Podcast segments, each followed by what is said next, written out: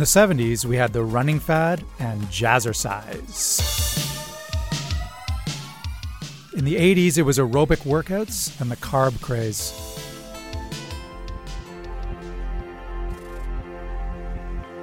But today, wellness is more than just a fad. From our anti aging obsession to the yoga boom, the wellness industry is on track to hit the trillion dollar mark worldwide. And now, there's a growing interest in how we can use our personal data to learn what's happening inside our bodies to improve our health. This, This is, this is Industry Interrupted. Interrupted. Industry Interrupted. Thank you to Fidelity Investments. the sponsor of this episode. We live in a time of accelerating innovation. New technology is transforming our world and the investment landscape. Ask your financial advisor about Fidelity Investments or visit fidelityinnovators.ca. Over the past few years, there's been a lot of research examining what's happening in our gut. Specifically, scientists have been examining the microbiome, the trillions of microorganisms that live inside us. What we've learned is that these tiny bugs can have a big impact on our health and even our mood. A Toronto startup called U Biodiscovery has created a kit so that you can learn about your bacterial composition from the comfort of your own home. Ali Birch is the co founder and managing director of U Biodiscovery. I'll let her explain how it's done. the million dollar question. So it is a stool sample. It's it's not as bad as it sounds. It's really just uh, all they really need is to sort of swap the toilet paper. Uh, it's a very small amount. You can get a ton of DNA from a very small sample. They send it in to us. They don't have to go anywhere. They don't have to actually handle it past that point, and they'll receive all of their results on our web platform about six weeks later. So this goes a little bit further than those books that literally illustrate what does my poo tell you. Yes, we are not. We don't care about the color or the consistency. We're really just looking at the bacteria that are in that sample. So once you actually know or once your organization knows what's happening in my body, what's the next step? So, based on the bacteria, we're looking at diversity of your microbiome. We're also looking at the abundance of different types of bacteria in your gut. Based on that and based on all of the scientific literature that's available, we can provide recommendations for foods to incorporate into your diet. Some of the things that we look at are bacteria associated with inflammation. So, if there's a lot of that bacteria, we will tell you what foods to eat to sort of lower that bacteria. Or if there are a lot of bacteria that are known to, um, let's say, metabolize carbohydrates. If your goal is to lose weight, we might say, you know, you want to sort of eat more plant based foods to kind of decrease those bacteria. So it's generally the foods that are good for me for the most part. exactly. Yeah. If I were to have a diet designed just for me, how would it improve my health? So there are lots of different studies that actually link the microbiome to overall health. So if you just even go online and just look up what diseases are linked to the microbiome, you'll read about anxiety and depression, you'll read about asthma and allergies, um, different gastrointestinal disorders such as irritable bowel syndrome, ulcerative colitis, Crohn's disease. All of these conditions are rooted in your gut microbiome. So improving your gut health actually has huge implications for your overall health as well. So what about my mood then? Uh, Is there any evidence that a personalized diet can actually improve a person's mood? Well, that's a very interesting topic. There's a lot of research on that right now. I'm sure you've heard a lot about serotonin. Serotonin is a molecule and- that is responsible for so many different bodily functions. Regulating anxiety and depression is one of those. Researchers say about 90% is actually made and stored in your GI tract, which is really interesting. So by actually, you know, making sure that your gut health is on track and you're really nourishing your whole GI tract, you are promoting your gut health and your mental health. So do you think it's fair to say that food is almost controlling us from the insides of our bodies? Oh, definitely. I think so. So bacteria research obviously is a big deal at the moment, and it's getting interest from investors. In the case of businesses like yours, and there's a lot of research money coming from the government. So, what mm-hmm. is it about this particular moment in time that is creating that type of environment?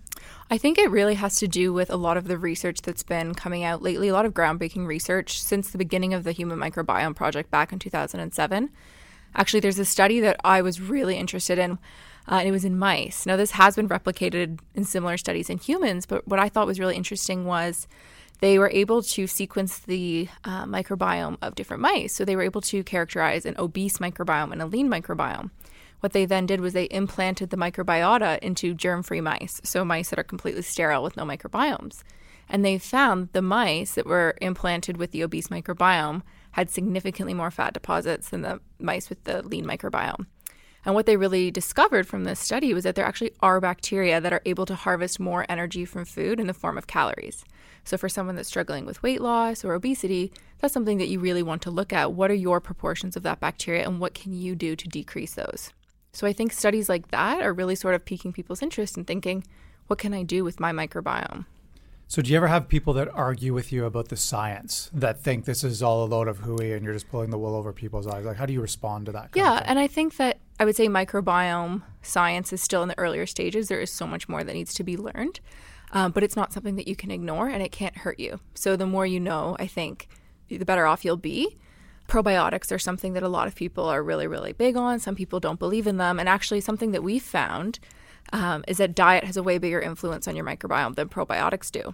So originally, we included probiotics in our kit because we wanted people to be able to see what was your microbiome before and after taking probiotics. However, what we've realized is that diet actually has a way bigger influence. So although probiotics are great for people, you know, suffering from severe gastrointestinal disorders, they may not work for everyone. So based on your experiences, how big is the sort of personal wellness industry in Canada? It's pretty big we currently look for people who have gastrointestinal disorders or looking or who have you know obesity or struggling to lose weight and our new market is actually the naturopaths and the nutritionists because people are actually seeking out these people to help them with their conditions or their ailments so you know if we can actually work with these professionals who are already creating diet plans for people i think we can work together to create a really great product is how can we create a diet for someone actually based on their microbiome so, do you think there's a lot of veracity in taking cues from the past and applying them to the science that we now have at our disposal? Yeah, I definitely think so. I mean, even if you think back to Chinese medicine and they say, you know, everything starts in the gut, we totally believe that. And that's why our focus is really on the gut.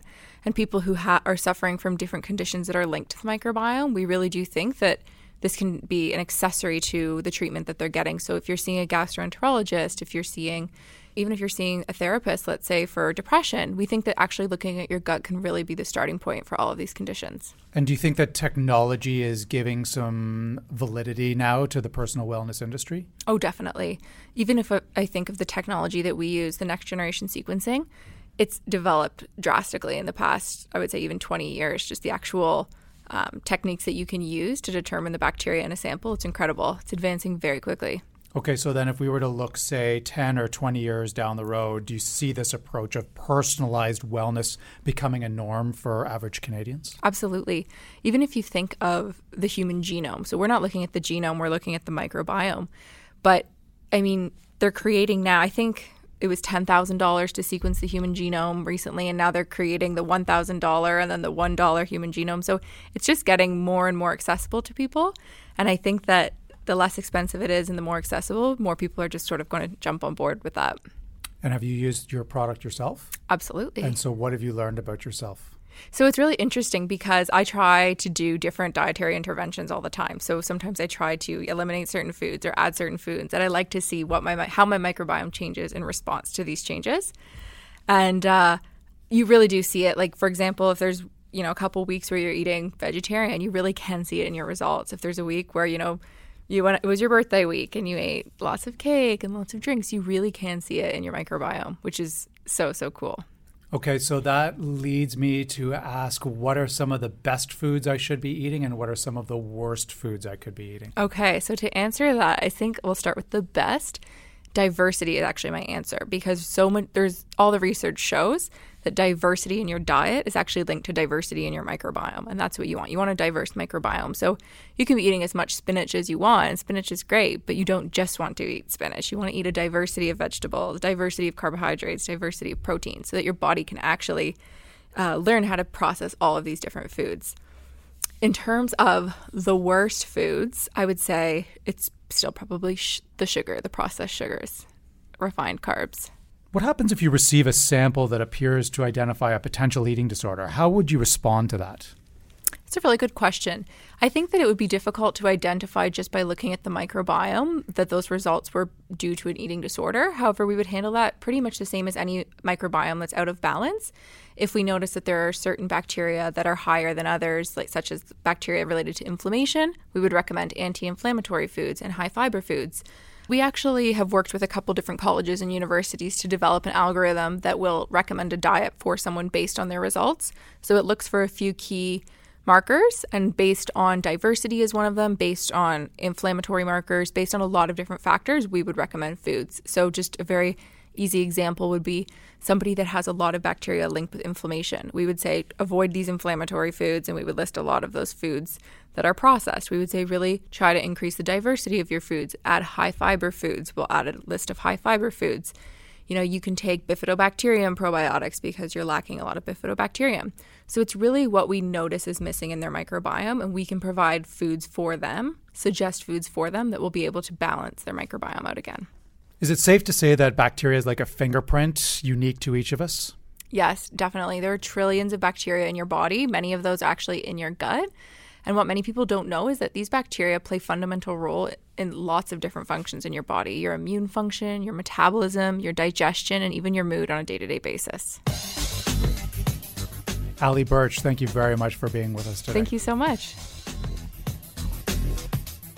Ali Birch is the co founder and managing director of U Biodiscovery in Toronto. In a moment, we'll move away from the gut and into your head and find out how the business of cannabis is finding its way into the wellness industry. But first, a word from our sponsor. This podcast was made possible through the support of Fidelity Investments.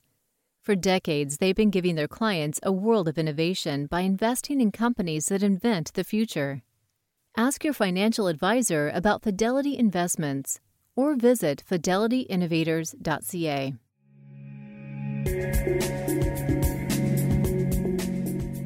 The wellness industry has always been about helping people be more proactive about their physical and mental health. Now we're finding new ways to do that thanks to crowdsourcing data. One example is an app that allows cannabis users to track the physical and psychological effects that different strains of the drug have on them. Stephanie Karasick is the founder and chief patient advocate at StrainPrint. Stephanie, how does this work? What it really is is a very simple software that once you set yourself up as a as a user on the system, it's going to ask you your age, uh, the symptoms and conditions that you suffer with, and the types of cannabis that you may already have. Once you're set up on the system, you are ready to track. So, what we call tracking a session is basically you putting in your information before you consume cannabis, how bad your pain is on a standard pain scale from 1 to 10. And then you are putting in what strain you're using and which symptom you are treating. After that, you're going to get a prompt, a notification after 20 minutes or an hour, depending on your method of ingestion. And it's going to ask you how you're feeling, scale of 1 to 10. So we are collecting medical data in real time, essentially. After scrolling through the app, I was surprised to see just how many strains of cannabis there are. Are these different types of strains actually all that different from each other?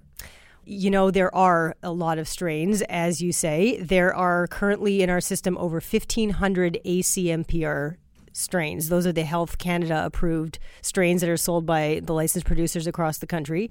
Now, are they drastically different from one strain to another? It's really hard to say, but I will say that there are vast differences. There are over 400 compounds in the cannabis plant, and they all have varying degrees of uh, of that compound in it. Uh, most common ones are THC and CBD, but there's all these other ones, and we're learning about them and how they affect us and interact with our body's own endocannabinoid system. This is purely for medicinal cannabis and not recreational, is that correct? So it started out and is primarily used as a medical uh, tracking tool, uh, a digital cannabis journal. We, of course, are very, very useful to a lot of people who are called adult use users or recreational users because, quite frankly, they might be patients in another uh, circumstance, uh, or they might use our app simply for accountability to find out how much it is that they're consuming on a daily or weekly or monthly basis or whatever. You're collecting a ton of data, presumably. Uh, yeah, a ton. We've uh, at this point right now we have just around 800,000 track sessions uh, which is basically what I just described from the user inputting their information before they medicate and, and how they feel after they medicate. And we have over 800,000 of those as of now, as of the time we're recording this, and that is going up incrementally by about 20% a month. So, how do you track the accuracy of that data and what do you do with that data? So, that's a great question. We are fully compliant with all of the privacy regulations. So, I can first and foremost tell you that. Everything is anonymized. So we make sure that we don't know who you, you, who you specifically are. We just know what you're suffering with, how old you are, and what you're using to medicate with. And in terms of the other question you asked, which is actually a very important question, is how do we catch those outliers and make sure that that data is as clean as possible? That is something that we spend a great deal of time working on and creating algorithms to basically sort out and, and, and call out anything that is a little bit off with the data. So we can, uh, the system will pick up, for example, people that are tracking maybe too frequently and it looks suspicious. So the system will pick that up and just dump the data. So it's constantly being cleansed. You really have a technology company on your hands, but you started out in the world of marketing and advertising. So, what got you into this business and why did you create this app? Yeah, so in 2014, I had just been diagnosed with post traumatic stress disorder, PTSD and it was a new diagnosis in the sense that I'd always suffered from depression, anxiety, and I'd, I'd always taken conventional medicines most of my life. And this doctor said, You know, I've been reading a lot of anecdotal stuff about soldiers and PTSD and cannabis. Just start reading about it. If you're interested, you might be a, a, good candidate to try it. And I was like, wow, I, I'd smoked it a bit in my 20s, but it never stuck. I never used cannabis at all in my 30s and throughout having kids. And there I was with two young girls. And I was like, I'm going to try cannabis and see what happens. And lo and behold, boom it was a miracle it's as if you know the clouds parted from my from my world and it was just sunshine every time i used it and i knew that i'd found something that worked now the question was, what do I do? Because there's too many strains. I don't know how much of it to take. I don't know which ones work for me better. I found some strains were making me a little bit more energized and some would make me feel more sedated or how much of it to take. Sometimes I would take too much and not feel great and sometimes I would take not enough. So you can see like there's so many different um, variables when you're using cannabis, and there's really no way of keeping track of that except for what I did was write it down in a journal. So I kept this journal for a couple of years, and throughout the course of writing all these things down, it occurred to me that literally like i have tracking tools for everything. I'm you know my steps my weight my menstrual cycle like you name it. There's a tracker for why is there not a tracker for somebody who's using cannabis as medicine? And quite frankly, replacing other medicines with it. That seems kind of like why wouldn't you have something that was helping you to sort of figure out what was working best for you and sharing that information with your doctor as well, which is exactly what we do with the app. Can this app then be extended to other medications, do you think? Like, do you have any plans to do that? Are there other implications for the health industry and also how patients track their health?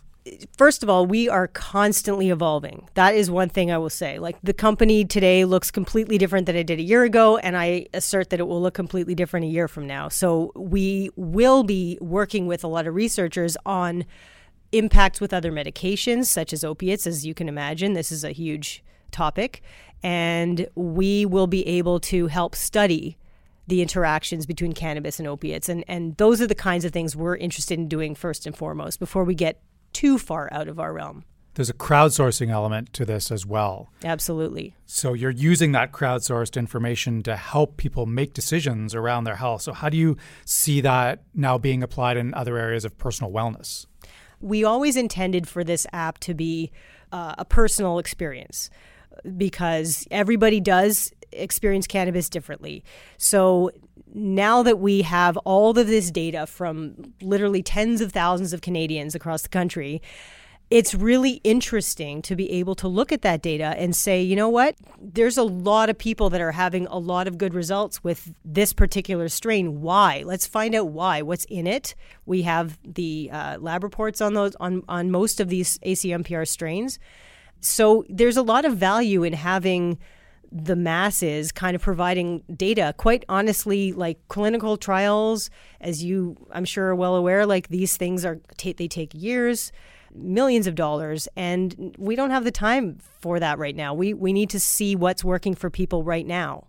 Are medical researchers then interested in this? Do Absolutely. You see uh, applications for them to help kind of streamline some of those issues that they're having? Absolutely. There are researchers and people who are interested in learning more about the science of cannabis, and we have incredible data. For anybody that sees it, when they see it, they're like, wow, we need to be sharing this with the world, not just the odd researcher here and there. We need to share this information so that we can help millions of people worldwide. I'm thinking about Cheech and Chong and Yeah. Harold and Kumar and Reefer Madness. Right. Culture, Yeah. North American culture in particular, has stigmatized cannabis in a very specific way. Of course. Clearly, that's not your outlook on cannabis. And I think when it comes to personal wellness, that's still a conversation that's very early going. Are you an advocate for cannabis, would you say? And if so, how can you use that marketing and advertising background to change perceptions that Canadians have about it? Wow. Okay. Well, that's a lot. But I would say, first of all, you're right. That stigma is not as diminished as as I would hope, having been in the industry now for about three years. And I believe that just conversations like this with uh, national publications such as the Globe and Mail, these are the kinds of conversations that we need to be having now because guess what? I am the face of cannabis. I am one of millions of people worldwide that does not sit on a couch and rip from a bong or whatever these people do. I, I've never done that. I never can likely will do that, and I have no problem with it. So, uh, if that works for you, that's great. I don't judge that. I just use it as a medicine, and I see the applications for cannabis as a medicine. I should say also that I grew up. My dad was a pharmacist, and so I grew up literally behind the counter of a pharmacy, and and really understanding and believing that if you're treating something like medicine, it's got to be taken seriously and to be able to share your medical results with physicians. And this is this is the bent that I'm taking from it. Um, and and I think that what will happen as a result of the data that we're collecting will help inform people who are using it recreationally as well. That's the goal. Do you think that technology is going to change the conversation around wellness and make people take it a little bit more seriously than they have in the past, where things like self help books were one of those things that you bought, but Oh, you yeah, didn't leave it on your coffee right. table? Yeah, you kind of hid it under your pillow, kind of. Yeah, I remember those days, right? Um, you know, technology is is there to help us if we want it. I mean, we've printed up T-shirts that say "mindfully medicated," and the idea being essentially having this tool is there to help you be more mindful about what it is that you're doing.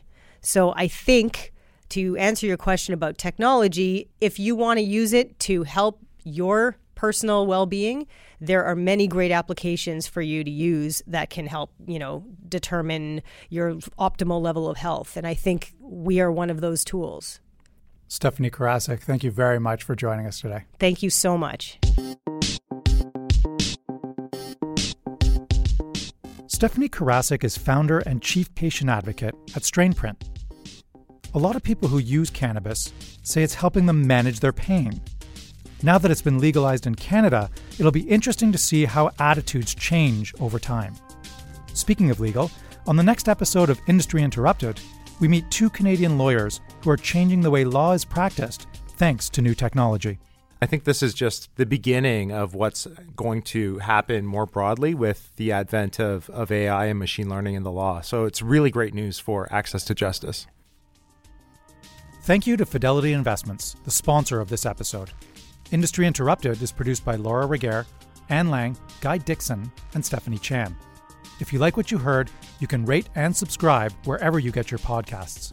Get in touch with us at podcast at globeandmail.com. I'm Sean Stanley.